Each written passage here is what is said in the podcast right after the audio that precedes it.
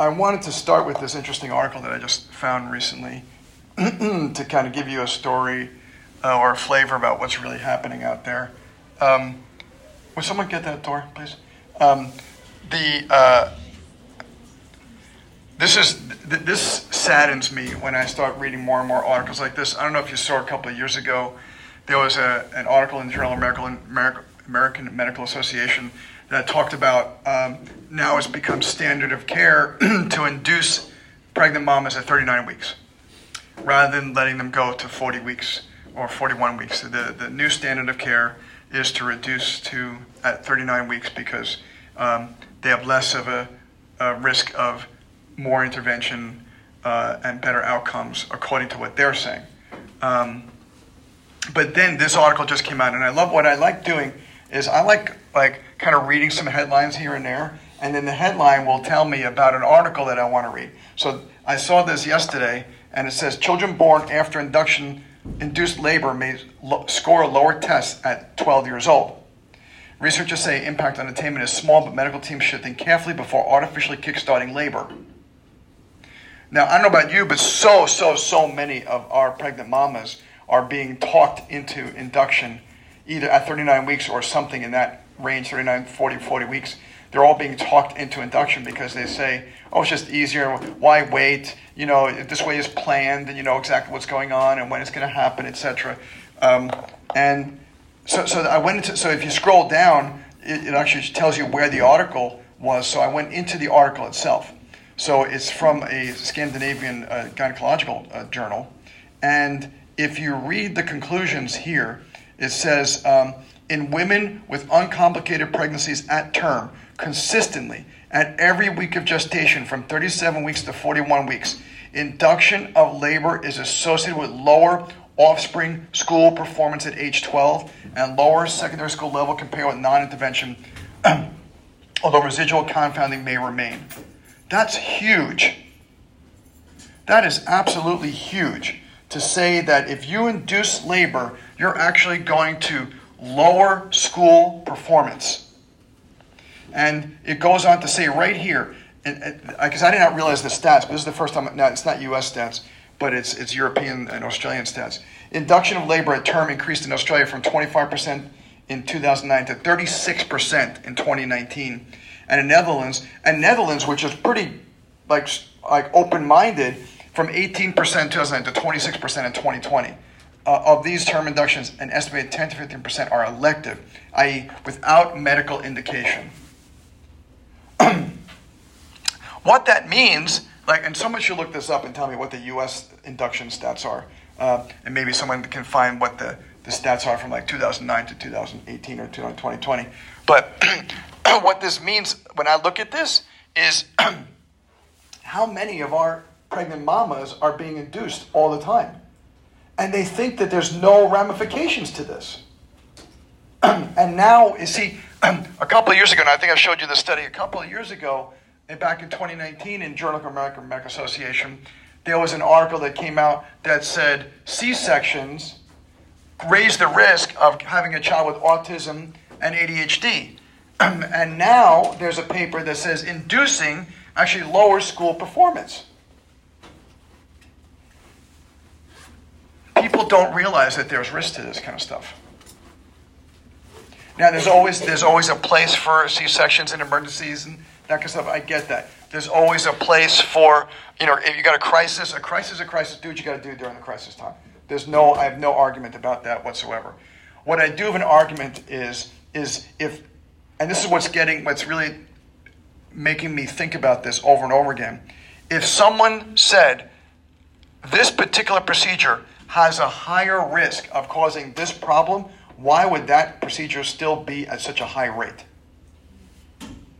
If knowing that, like, elect, not just elective induction, if elective induction causes you know, uh, some sort of decrease in school performance and elective C sections, forgetting about the emergencies because those are necessary, but elective C sections may raise the risk of asthma, I mean, not asthma, of autism and ADHD.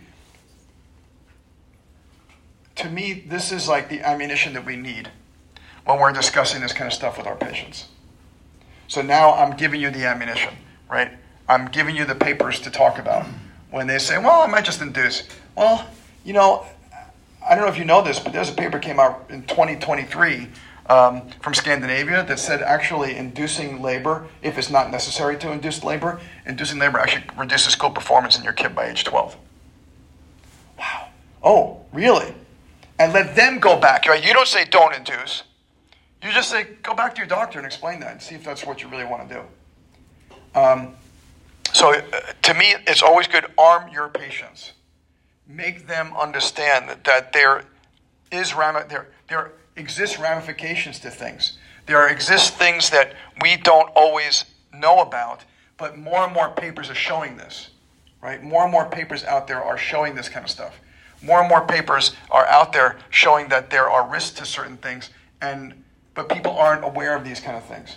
You know, and we talked about when we talked about preconception a couple weeks ago. We talked about how uh, taking certain you know drugs during pregnancy raises the risk of autism and ADHD.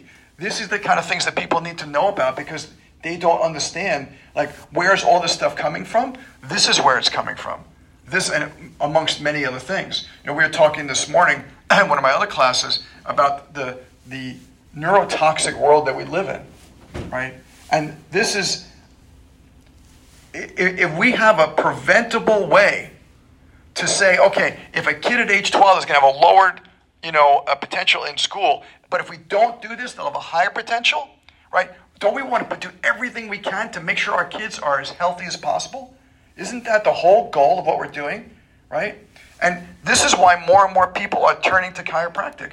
More and more pregnant mamas are turning to chiropractic. I just got a text just a few minutes ago from a pregnant mom who's 14 weeks for, pregnant, first having her first baby. She's like, I never went to a chiropractor before, but I heard it's really good, and I want to make sure my kid is as healthy as possible and my birth is as good as it can. Excellent. This is what people are thinking about now. This is, this is the climate that you guys are graduating into. And you're graduating into a very different culture than the culture I graduated in back in 1989. In 1989, chiropractic was still hush hush in a lot of circles. Now chiropractic is wide out in the open. And more people, especially since COVID, more people are realizing, okay, the, the U.S. healthcare system has completely blown it. Right? Because, like, if, of all the countries in the world, we're one of the smallest countries in the world, but with one of the highest COVID rates. Right? Hmm. Right? What's going on with that picture? Right? So, everybody knows that the U.S. healthcare system has failed. Everybody knows that the U.S. healthcare system is neither health nor care. Right? The U.S. healthcare system is all about what insurance will pay for right? My mom, she passed away of cancer a number of years ago. One of the tests that she had, just a test, was $100,000 for a test, for one test. I remember getting the bill after she passed away from Medicare, looking at that, and it was paid for completely. And I called up Medicare and I said, What on earth was that test? And they said, Oh, it was the so and so test. I said, Was that necessary? Here's a woman who's like headed towards hospice, and you're going to spend a hundred grand to do some kind of test for what?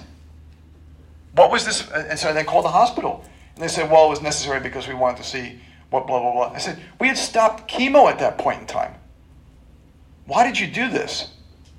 Right? Because with the insurance, it's whatever the market will bear. That's how healthcare is. It's just like any other business right now. It's whatever the market will bear. Instead of what can we do to take care of people? Is is induction something that is really necessary, or is it whatever the market will bear?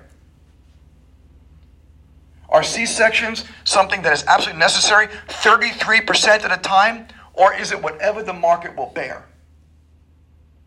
And I want you guys to really think about that as you guys are close to graduation and getting out in practice. It's not about how much money you can gouge out of every patient for every visit, right? That's not the point of chiropractic. The point of chiropractic is to make everybody be able to receive chiropractic, not just the people with great insurance. Right? We have gotten so sidetracked with people saying, like, if you don't have insurance, well, I can't go to get adjusted. Where the hell did that come from? We taught them that. We taught them that. We have to unteach them that. We have to have a bunch of chiropractors out there who are willing to say it's not whatever the market will bear, it's what can I do for you? How can I make this work for you? Create plans and prices that make it work for them to allow them to bring their whole family in.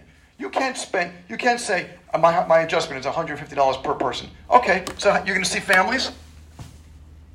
Probably not.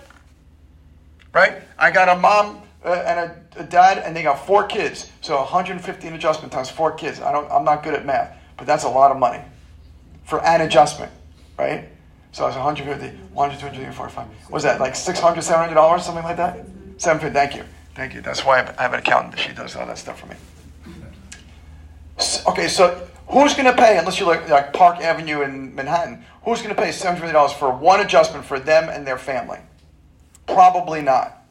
Right? So you got to make yourself think about how can I make affordable fees? How can I, and in my opinion, it's not per visit fees the way that we work in our office, is per month fees or per care plan fees. Because if you're paying per visit, that's what that's a medical model right? That's whatever the market will bear. How much money can I get out of per person?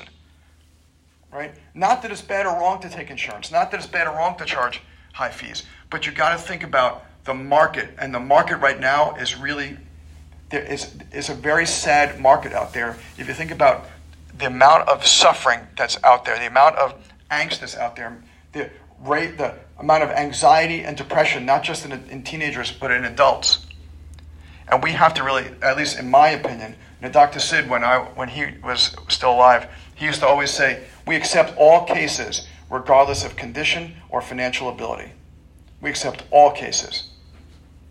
Not some cases, not like we accept only the cases with really good insurance, which is what most people do.